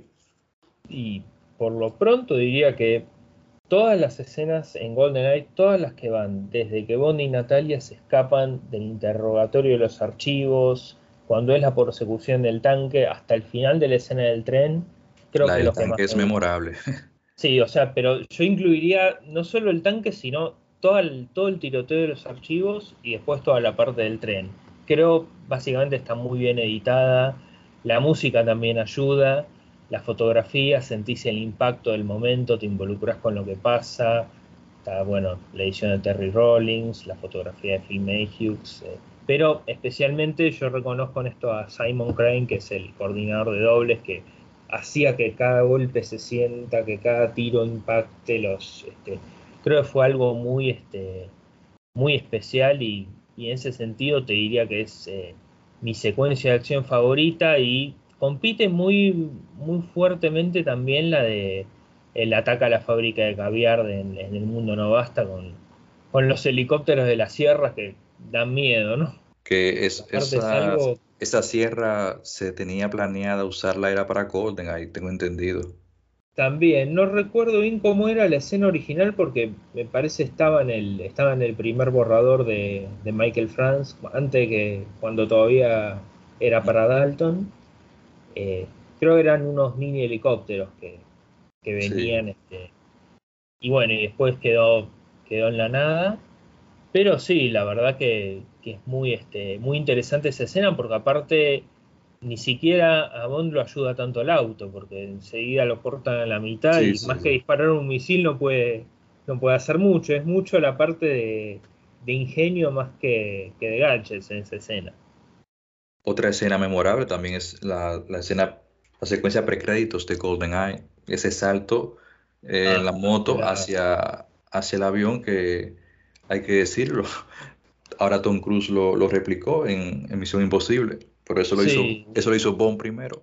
Lo hizo Bond primero, salió también en el póster de Misión Imposible. Igual es claro, es una idea medio diferente la que hay en Misión Imposible, pero en sí creo que... Y de hecho muchos lo criticaron en su momento por ser algo exagerado, y hasta... Es algo hasta, Lucas seguramente, no sé si me va a corregir cuando diga esto, pero muy al estilo de las películas de Buster Keaton, de que hasta se nota como que es algo que no puede pasar, y sin embargo lo hicieron, creo fue un doble, saltó con la moto, otro que atajó, que fue atrás del avión, y después era la filmación con proyección dentro del estudio de Pierce entrando en el avión, pero yeah, es algo que hasta agrada. También, más allá de lo irreal, es algo que fascina ver. Ahora, durante su etapa, Brosnan, como sabemos, interpretó a Bond en 4 películas. No sé si está de más preguntarte cuál es tu favorita, pero... Obviamente voy a decir que mi favorita es GoldenEye, aunque creo que también The World Is Not Enough y Die Another Day fue cuando su Bond estuvo más a prueba desde el lado emocional. En Die Another Day vemos un Bond roto, que tratando de volver a ser quien era, con lo cual creo que su último Bond, su última película fue, creo que la más completa. O sea, las dos primeras es un poco... La idea fue que el mundo se vuelva a familiarizar con lo que era Bond, y las dos últimas era llevar ese Bond a nuevos desafíos, a pasar por cosas que antes la habían pasado poco o que nunca vivió, con lo cual creo que para cuando llega Die Another Day es como que ese Bond lo vemos muy ligeramente, pero lo vemos madurar, y lo vemos ante un desafío muy... O sea, nuevamente el Bond de Brosnan empieza y termina con un cuestionamiento de su relevancia. En algunos Bond fans siempre han dicho que la tercera película es, no que es la mejor, pero es la que siempre es la que marca una etapa en la franquicia. Sucedió con Goldfinger, que trajo la Bondmanía, La espía que me amó, que trajo el regreso de Bond, y Broccoli produciendo el solo. ¿No crees que... o por qué no crees que ocurrió lo mismo con El Mundo No Basta? Sí, yo de hecho creo que El Mundo No Basta lo que marcó fue la primera película que se siente ya como una producción de Bárbara. Porque si bien Cubby falleció en el 96, yo creo que todavía hasta El Mañana Nunca Muere se siente como una película... hecha, digamos, siguiendo un poco los mandatos de Cubby. De hecho, creo que es El Mañana Nunca Muere es la más predecible, de alguna manera, la más formulaica de Brosnan. Es cuando vos ya sabés, apenas empieza la película ya te das cuenta quiénes son los buenos, quiénes son los malos. No hay sorpresas, no hay traiciones, no hay nada mucho más diferente que esperar, pero sí te digo que ya el giro donde ya Bárbara empezó a tomar su punto de vista y su idea de Bond ya se empezó a dar. Por eso creo que en esto se repite en El Mundo No Basta esto de la tercera película, donde ahí ya vemos una película, lo que es una película de Bárbara Broccoli como productora. más allá de que haya producido las dos anteriores también, pero ahí es donde ya vemos el costado más emocional de Bond, el Bond más, más puesto a prueba. O sea, creo que de alguna manera se dio también eso en la era Brosnan. Bueno, la era de Brosnan llegó a su fin con Otro Día para Morir. ¿Cuáles son tus reflexiones sobre esta última película como Bond y por qué a veces es menospreciada por algunos? Bueno, es una película que yo te diría que de alguna forma la amé y la odié por varios motivos. Primero, ante todo, me parece es un producto de su generación. Creo que le tocó a nivel de producción. Pensá que en Ordey la preproducción empezó en el 2000, de hecho. Ya se empezaron a bajar las primeras ideas. Y creo que es un producto de su generación. Tenemos 8 años después que se adaptó a Bond a la posguerra fría. Tuvieron que adaptar a Bond a otro contexto donde Occidente, en especial Estados Unidos, ya no era tan seguro. Si vamos a Hollywood, pensemos que los años 2000 fue una época donde renació el cine fantástico, había una obsesión por todo lo que era el CGI, el exceso de los efectos especiales. Yo, Más allá del hielo, cité un artículo de un blog que analizaba todo lo que era la década del 2000 y decía que había una mezcla de frivolidad con los reality shows, con los escándalos de Paris Hilton por un lado, y por el otro lado estaba el pánico de lo que era ver cómo 2 aviones se estrellaban contra las Torres Gemelas, la amenaza contra Occidente, el pánico que hasta en Argentina se sintió en ese día. Uno tenía a veces idea antes de pasar al lado de un McDonald's, de pasar por la embajada de Estados Unidos, y creo que Die Another Day representó esto a la perfección. O sea, vemos por un lado un incremento de la violencia, lo que es la tortura de Bond, la idea de que Norcorea amenaza a Occidente, y también por el otro lado la liviandad de los efectos especiales, en los puntos argumentales, la manipulación genética. Yo en este caso no menciono el auto invisible porque creo que, aunque se hizo digitalmente, la idea ya estaba desarrollada por el ejército y lo que vemos no deja de ser una versión mejorada o idealizada de lo que sería un auto invisible de la realidad, pero al margen de eso es una producción netamente de principio de los 2000. Y ahí vuelvo a conectar con lo que decía al comienzo cuando decía que la otra forma de ver la era de Brosnan es analizar GoldenEye, El Mañana Nunca Muere, El Mundo No Basta como película de los 90 y Die Another Day ya como una película de los 2000. Y de hecho algo que quería retomar antes que me olvide fue curiosamente un análisis que hizo Owen Gleiberman, que es un periodista de Entertainment Weekly, que fue muy crítico con las primeras películas de Brosnan. Y de hecho él dijo que lo que le parecía interesante es que por primera vez el destino de Bond y la relevancia de Bond dentro del argumento está en juego. Que lo veamos mal, que su jefa le diga que ya no le es útil a nadie, y también que de alguna forma veamos cómo se recupera.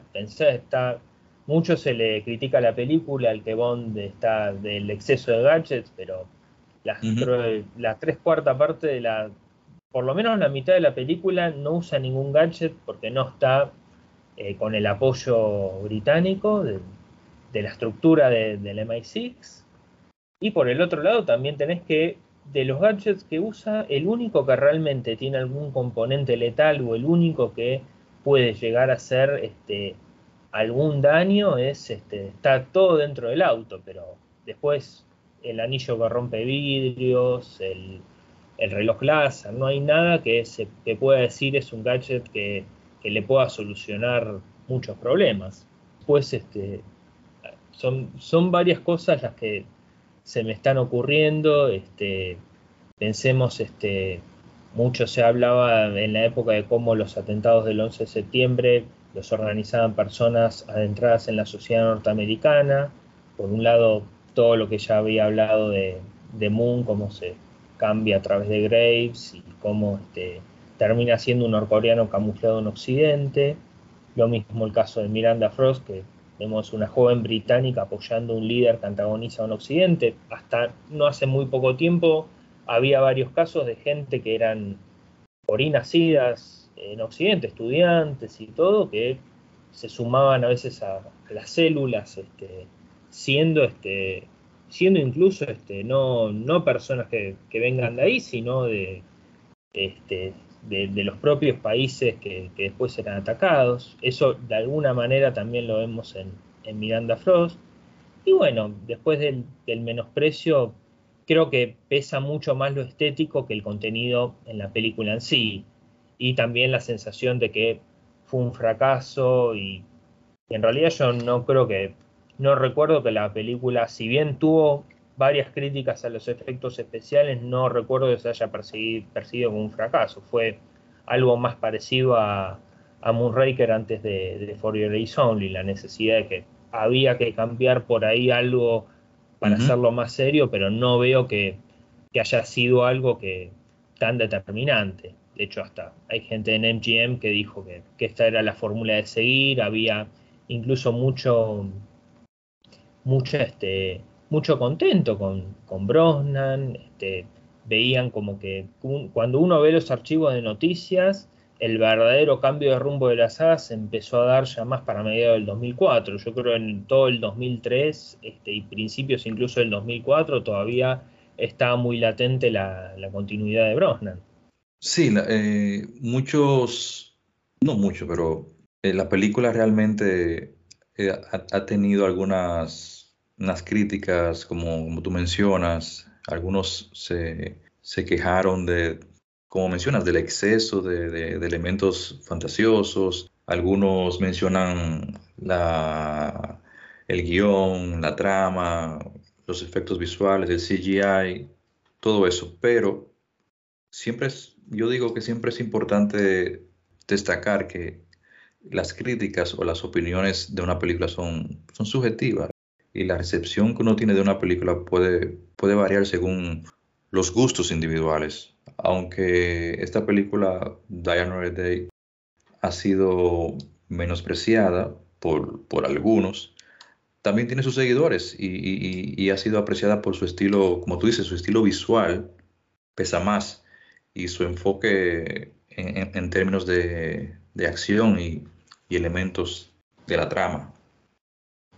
Claro, yo de hecho la veo como una película quizá exagerada desde el punto de vista estético, desde el punto de vista de la acción, pero más allá de eso no la veo como una película ni siquiera cómica. De hecho, pensando en todas las de Brosnan, hasta la veo como la más cruenta en cuanto a... mira, hay momentos que se me vienen a la mente, como cuando Bond salta a perseguirlo a Moon en el Overcraft, que saca su fusil, la MAC, y le mete una ráfaga de tiros al conductor. Eso es muy típico de algo que haría Bond, de usar descaradamente su licencia para matar de alguna forma en medio del combate. Y ahí veo, por ejemplo, algo que, bueno, después todo lo que es la tortura de Bond, el momento cuando Moon mata al padre, o sea, tiene como también un poco dentro de todo lo exagerado que es la acción, tiene estas cosas del cine de la época, que estaba subiendo un poco el tono en cuanto a las escenas, sin llegar a ser realmente cruentas o violentas o gráficas, de subir un poco el tono de lo visual. Ahora, de las cuatro películas de Brosnan, para ti, ¿cuál es la más floja? La verdad es, me cuesta ver una floja. Te diría que en principio Die Another Day, pero más por una cuestión de descarte, porque yo siento, simplemente porque, por decir, GoldenEye es mi favorita, Tomorrow Never Dies me parece que quizás sea un poco más directa, un poco más simple, pero le falta un poco desde lo estético, brillar un poquito más. The World Is Not Enough retoma eso, pero a veces es un poco más lenta. Die Another Day creo que es creo que el problema es que se excede un poco también en los efectos especiales, y el personaje de Jinx me parece necesitaba una tuerca más, ser un personaje un poco más elegante, más fino, pero Pero no sé, creo que por una cuestión casi hasta de descarte te diría que es la que menos me gusta, pero no así, no te diría que la considero una película mala. Ok. Bueno, Brosnan dejó un legado. Todavía se mantiene, sigue latente. Hay una generación que creció con Brosnan como James Bond. O sea, a veces yo mismo en una reunión de amigos o en el trabajo, si menciona a James Bond, o sea, siempre alguien menciona, mi favorito es Brosnan. ¿Qué crees que aportó a la franquicia a nivel general y cómo se compara su interpretación con los otros actores? Bien, diría en principio que Brosnan terminó por confirmar algo que Fleming, Cubby, Harry siempre mostraron, es que Bond funciona en cualquier época más allá de los cambios sociales. Hay muchos que por ahí lo ven a Bond como muy estancado en los 50 y en los 60, y yo creo que yo personalmente nunca lo vi así, creo que Fleming tampoco. Él, si uno lee los libros, ve que en las últimas novelas ya hay algo más de escapismo, hay incluso guiños de cómo el mundo se estaba modernizando, el escape del castillo de Blofeld en globo, las referencias a David Niven, a Douglas Fairbanks. Creo que yo me imagino, si Fleming hubiera vivido 30 años más, o sea, muerto a principios de los 90, quizá hubiera hecho aventuras, novelas de Bond adaptadas a ese contexto, como hicieron Garner, Benson, pero digo esto más que nada para decir que el Bond de Pierce de alguna forma amalgamó ese encanto por el Bond de siempre con el del héroe de acción de los 90. O sea, más allá de las diferencias, yo escuchaba fans por y de Connery y de Moore disfrutando de Brosnan y fans de Brosnan disfrutando de las películas de Connery y de Moore. Es como que había un entendimiento en ese sentido de que de entender que el personaje era el mismo. Por otra parte también no hay que dejar pasar por alto que fue el rostro de Brosnan, fue el rostro de Bond en internet, de los CDs digitales, de DVDs, de los sitios web oficiales. Introdujo la relevancia y la inmediatez que trajeron las nuevas tecnologías, las computadoras, los celulares. Pensemos que por más que la idea de GoldenEye fue girar un Bond que no está todo cómodo con los nuevos tiempos, que es un poco en ese sentido como Austin Powers, que uno dice no se adapta del todo, no está del todo familiarizado, o sea, no está muy cómodo en una nueva época, pero a diferencia de Austin Powers, él está familiarizado con las nuevas tecnologías. O sea, mientras vos ves que Austin Powers pone un CD en un reproductor de long play y lo rompe, lo raya todo, Bond lo vemos tanto en GoldenEye como en El Mañana Nunca Muere manejar a la perfección un celular, una computadora. Incluso mucho pasa cuando Cule presenta el BMW a control remoto en El Mañana Nunca Muere, que al mismo inventor le cuesta manejarlo y Bond lo hace dar una vuelta. O sea, eso también representó el Bond de Brosnan, es decir, es chapado en la antigua, pero está a tono con los tiempos también. O sea, no es alguien que, por ejemplo, se sienta en una computadora y no sabe encontrar dónde está el Word y cómo ponerse a escribir o cómo entrar a internet. Es alguien que agarra una computadora y domina perfectamente la tecnología. Y después, por otro lado, yo podría ir uno por uno con los actores, pero para hacerlo más simple, yo hablaría de una escena en todas las películas de Brosnan que solamente imagino a él haciéndolo y donde él pudo equilibrar perfectamente todo, que es cuando Bond la mata a Electra. Creo que cuando veo esa escena, ahí hay un Bond que es duro y humano a la vez. Es una escena muy difícil de interpretar, no me imagino a nadie más haciéndola en el punto justo, porque es precisamente esa vulnerabilidad sin debilidad que decía Michael Apted. O sea, cuando él la acaricia el rostro, le dice... Sí, porque la mata y luego la acaricia. Claro, ese I never miss, que puede ser yo nunca fallo, yo nunca extraño, yo nunca pierdo. Y yo creo que por ahí a los demás yo los vería muy excedidos o en lo rudo, o en lo sentido, o en lo doloroso. Pero a él lo veo como equilibrando justo todas las... o sea, se nota que es alguien que tuvo esa reacción de ese límite final que le pone a una mujer muy manipuladora y que después cae en ese ligero arrepentimiento de y no la quería haber matado. Y uno le cree, yo por lo menos desde el primer minuto le creí. Bueno, yo también creo que, bueno, en resumen, el legado de Brosnan en la franquicia de James Bond se puede apreciar en su contribución por revivir la franquicia y su interpretación, como mencionamos al principio, una mezcla, un balance ideal de todas las anteriores. Él lo resaltó de los demás. Claro, sí, hizo lo suyo propio, más allá de que combinó las características de los cuatro anteriores, pero de alguna forma le dio también ese toque moderno, contemporáneo, le dio balanceó perfectamente el lado humano.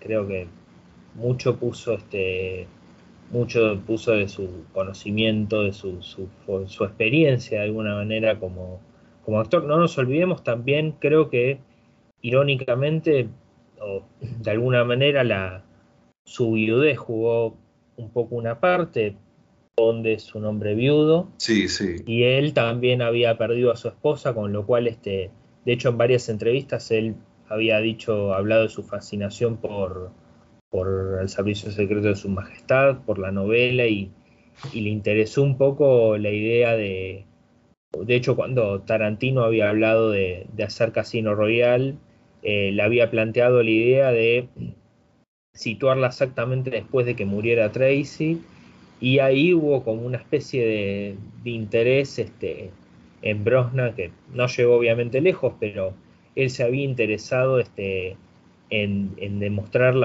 esa parte débil de Bond después de un hecho trágico, que creo que se vincula un poco a su propio yo. De hecho, cuando Connery hizo Robin y Marian, creo que fue justo en el mismo año, que unos años después, que había muerto su padre, y eso dicen que influyó un poco en su actuación y en su forma de componer a un Robin Hood ya viejo. Y bueno, creo que un poco es lo que esperaba hacer Pierce con su Bond, considerando que Bond es viudo. No lo llegó a mostrar del todo, pero un poco de eso se ve en esta escena con Electra, se ve también, bueno, en el momento cuando la encuentra Paris muerta, casi con Miranda, te diría, que es muy breve, pero ese momento donde la encuentra ella muerta en el Antonov. O sea, creo que mucho lo puso él y mucho su vivencia personal. Yo siempre he pensado que Brosnan tiene dos cosas del personaje. Aparte de que es viudo, también la cicatriz en la mejilla, que se la hizo en la película en Tomorrow Never Dies. Claro, cuando le pegó un casco. Sí. Es muy curioso porque sí, se le quedó después. Esa marca la tiene el personaje y ahora la tiene Brosnan. Claro. Sí, no, son esas cosas. De hecho fue un rodaje también muy, muy complicado, que hasta había días que llegó con fiebre, que hasta decían, hubo un día que empezó el rodaje ahí de la secuencia precréditos, que todos decían, dicen que Pierce está con fiebre, fue en 1 de abril, el Día de los Inocentes anglosajón, que todos decían, debe ser una broma, y no era broma. Bueno, Nicolás, yo creo que abarcamos bastante esta era de Brosnan. Siempre menciono a los oyentes que cualquier dato o cualquier cosa que se nos haya quedado, pues nos los dejen en los comentarios. Excelente. Hablé mucho, me parece. Pido perdón. Cuida. Siempre eso es mucho. Mucho parece. Finalmente, tú, no sé, ¿tienes un momento o una frase favorita de Brosnan. Siempre una frase que me gustó o que me... Momento, creo que, como ya dije, toda la parte de... Toda esa escena larga de GoldenEye, del tiroteo en los archivos, del tanque, del tren.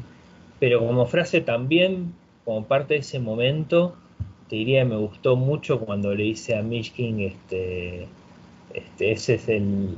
Cuando le habla del arte perdido del interrogatorio, nadie se toma el tiempo de hacer un interrogatorio, es un arte perdido. Y toda esa discusión que sigue, donde Bond le cuestiona, le dice... cuál es la pena para los traidores, todo, o sea, porque de alguna manera te está demostrando que Bond está descubriendo o está dejando en evidencia que por más que haya cambiado Rusia, políticamente sigue siendo igual, hay algunos aspectos que siguen siendo igual, por lo menos, y no sé, me pareció, pero esa frase siempre me marcó, el no chit chat, todo eso. Ok. Bueno, de verdad que, Nicolás, muchísimas gracias por tu tiempo. De verdad que ha sido muy, muy agradecido, siempre con buenos datos de los tuyos. Excelente, sí, un honor haber participado también. Y bueno, un gran saludo a toda la audiencia que nos está escuchando y a todos los suscriptores también. Bueno, vamos a invitarlo a los oyentes a que pasen también por la tienda de Amazon para tus libros, si lo quieren adquirir. También menciona tus redes para que te sigan. Sí, está, bueno, GoldenEye Dossier es, en Twitter es @gedossier007 en inglés. Después hay una versión en español que es @mundogoldeneye. Que en realidad es más para promocionar la edición española, en español del libro, pero cada tanto también hay algún posteo sobre la película. Y bueno, después en Amazon ahí pueden encontrar mis libros. Hay algunos que están traducidos en español. Después en inglés ya hay algunas ediciones actualizadas de mis primeros 3 libros. Y pronto se va a venir un proyecto también... relacionado a los juegos de Bond, del que ya se van a enterar, espero que muy pronto. Está interesante eso, sí. Muy bueno. Sí, ya estoy haciendo mis investigaciones. Así que, bueno, César, te agradezco muchísimo por esta conversación que tuvimos y esta invitación, y bueno, nuevamente un saludo para todos y para el hermoso Caribe que debe ser Bueno, ya algún día iré con mi BMW Z3 si me apruebe. Si nos damos una vuelta. Sí. Si llego a tener, si mejora la economía del país, no sé, tendría que mejorar demasiado para que me pueda comprar un BMW Z3. Pero mientras tanto, compren mis libros, así me puedo comprar el Z3. Claro. Sí. Bueno, pues. Lo visito a César. Ok, pues un abrazo y nos seguimos escuchando. Dale, excelente. Ok, yo soy César Santana y nos escuchamos en el próximo episodio.